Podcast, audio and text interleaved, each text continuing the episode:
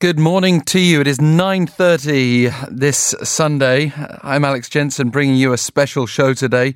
Normally we're on air with this morning 7 to 9 a.m. We're doing this for a second Sunday in a row to make sure that we are not only as informed as we can possibly be on this novel coronavirus outbreak to protect ourselves, but I think to just try to fill in the gaps of information and, and, misinformation as, as much as we can. We're going to be connecting through the show with experts and, and also people who are based in Wuhan, and that's relevant for us uh, this half hour.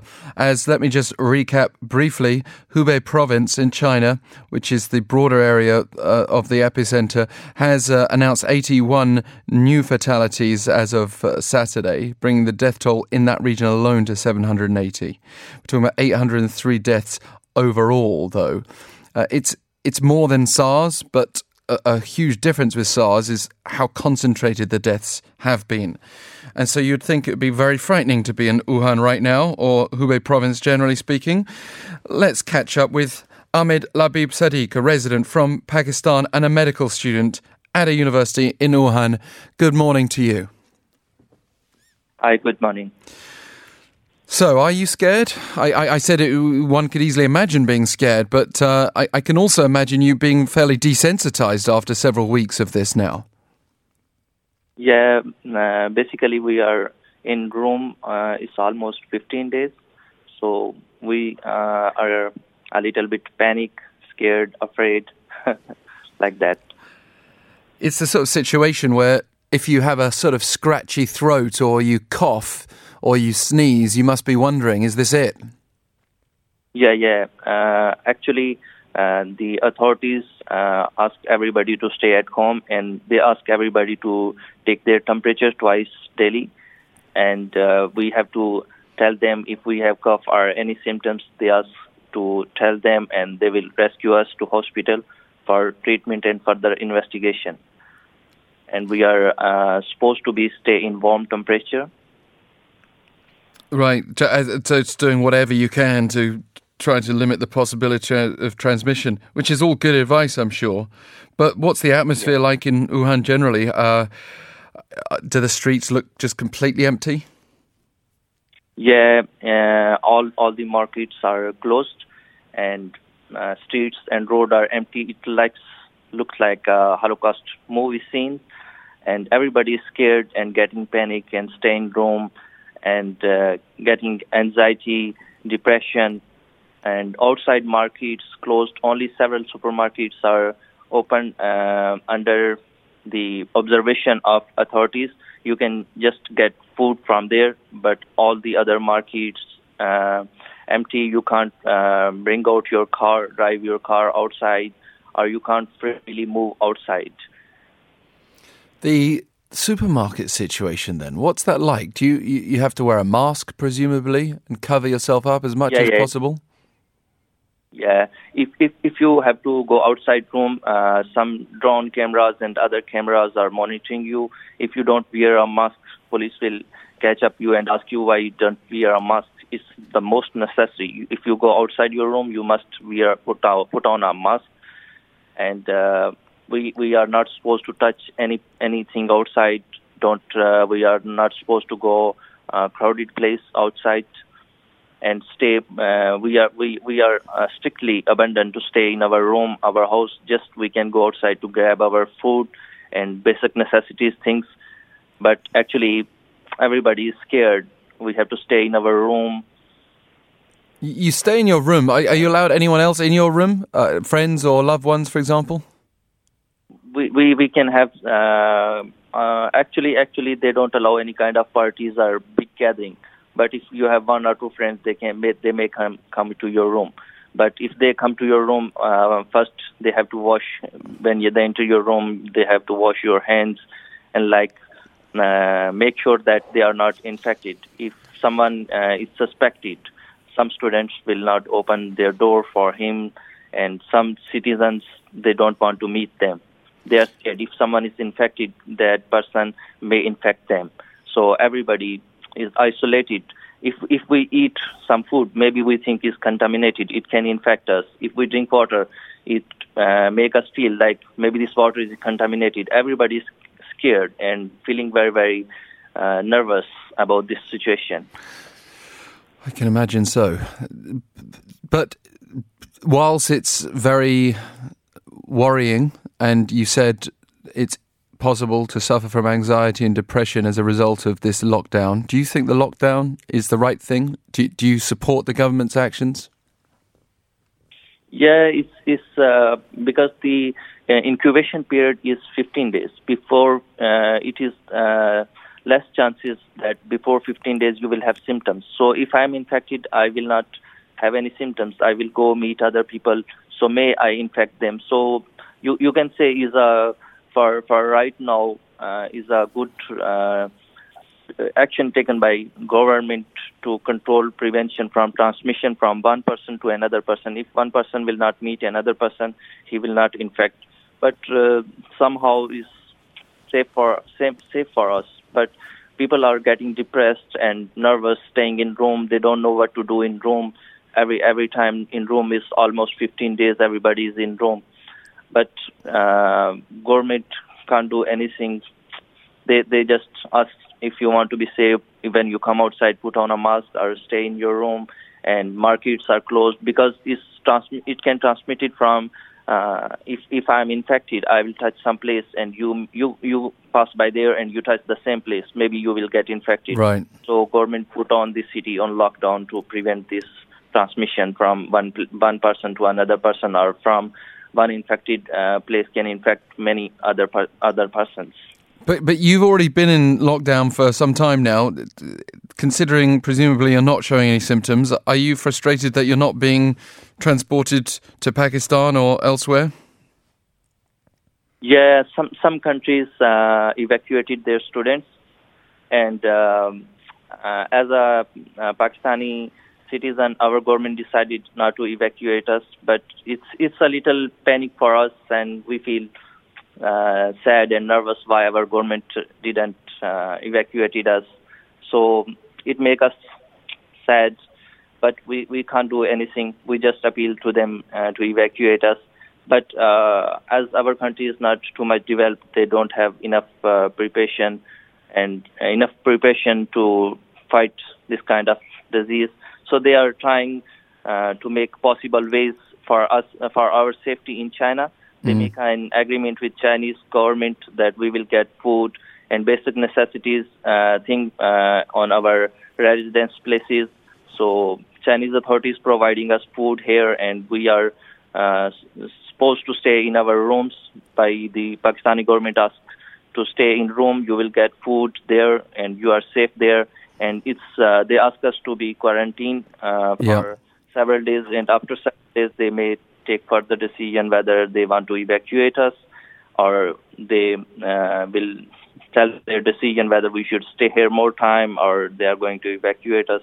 It's it's uh, while other my colleagues are going back, it make me a little bit nervous, but it's uh, it's uh, you can say safe uh, option for us for right now because uh, uh, we don't have enough big hospital or quarantine place in our country. We yes, uh, there are to, to, uh, more than uh, ten thousand students in Hubei, so they are a bit nervous how to manage all these students gather one place and then evacuate them and keep them. And if if they are evacuating or evacuating all students together, maybe one student is infected and while evacuating he meet other students so he can infect to other students so they are a little bit nervous about this and they are waiting, understand uh, waiting for yeah well even among the south korean evacuees uh, there have been several infections confirmed in, in recent days. Ahmid Labeeb Sadiq, Wuhan resident from Pakistan. Good luck with your studies when this is all over. Thank you very much for taking the time.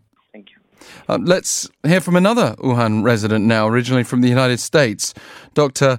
Diana Adama, we should point out, not a medical doctor, but still, um, whatever your expertise is, we're all fascinated by this outbreak, all scared by it, and, and all, I think, very curious about life in Wuhan right now. Thank you very much for joining us. Thank you very much, and thank you for being so professional with everything. I really appreciate it. Well, I appreciate you saying that, but it, it's uh, it, it, it's a situation that's evolved so fast, and there are understandable SARS comparisons, but it's so concentrated in Hubei province.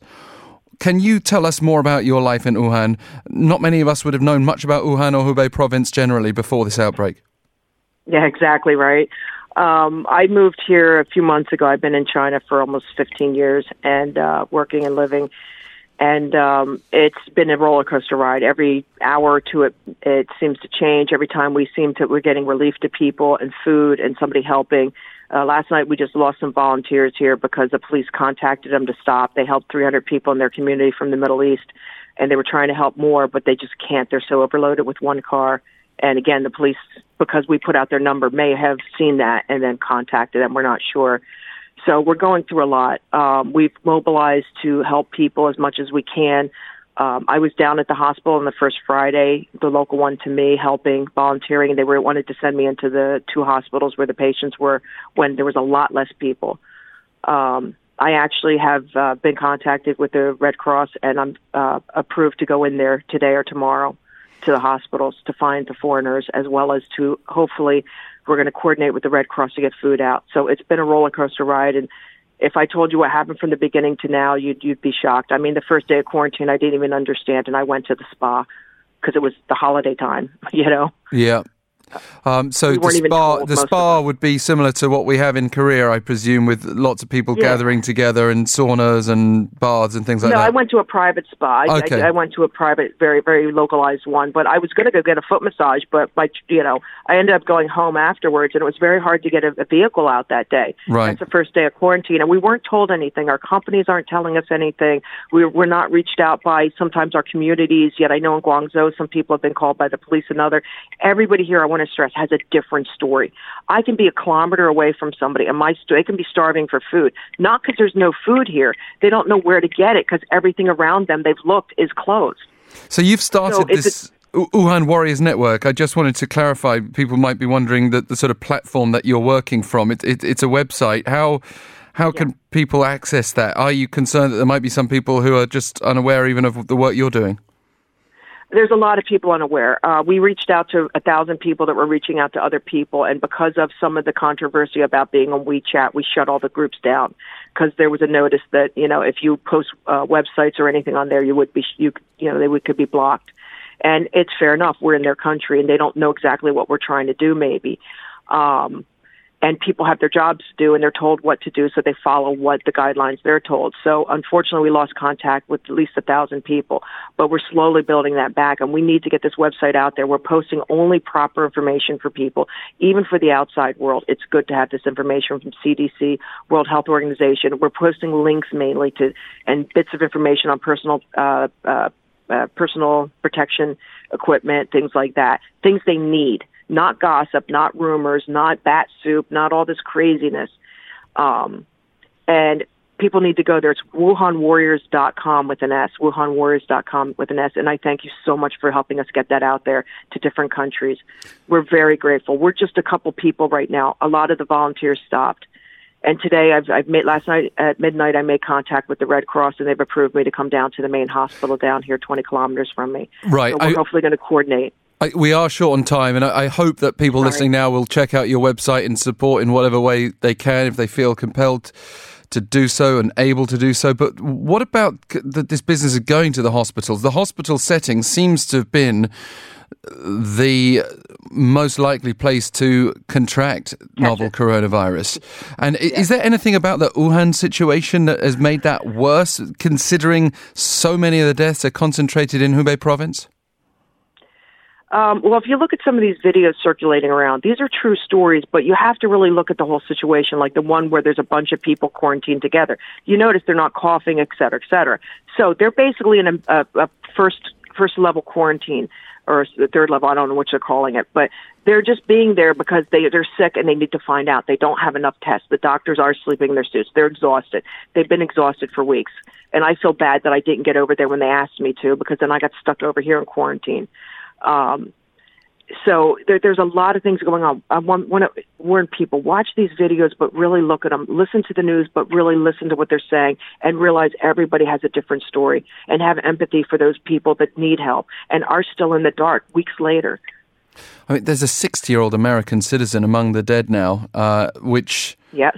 Again will raise even stronger questions from the US about whether medical care is sufficient in Wuhan. We are out of time, but in brief, are you confident they have the medical infrastructure to deal with the, Yes. the thousand plus who are currently in critical condition? I, I think they have a great infrastructure with many things, even mailing and stuff, and, and getting the food out that we don't know about. And today we're going to try to solve that. And I think that yes, they are doing a good job with the medical, but they are overtasked. We need more people, and if this pandemic gets out, this is going to happen in other countries. So we have to stop it here. Okay, good luck with your efforts, Dr. Diana Adama, Thank US resident in Wuhan. Yep, that pleasure to have you with us. Creator also, again, of that organization, a brand new one, very urgent right now, Wuhan Warriors Network. We'll continue in just a moment.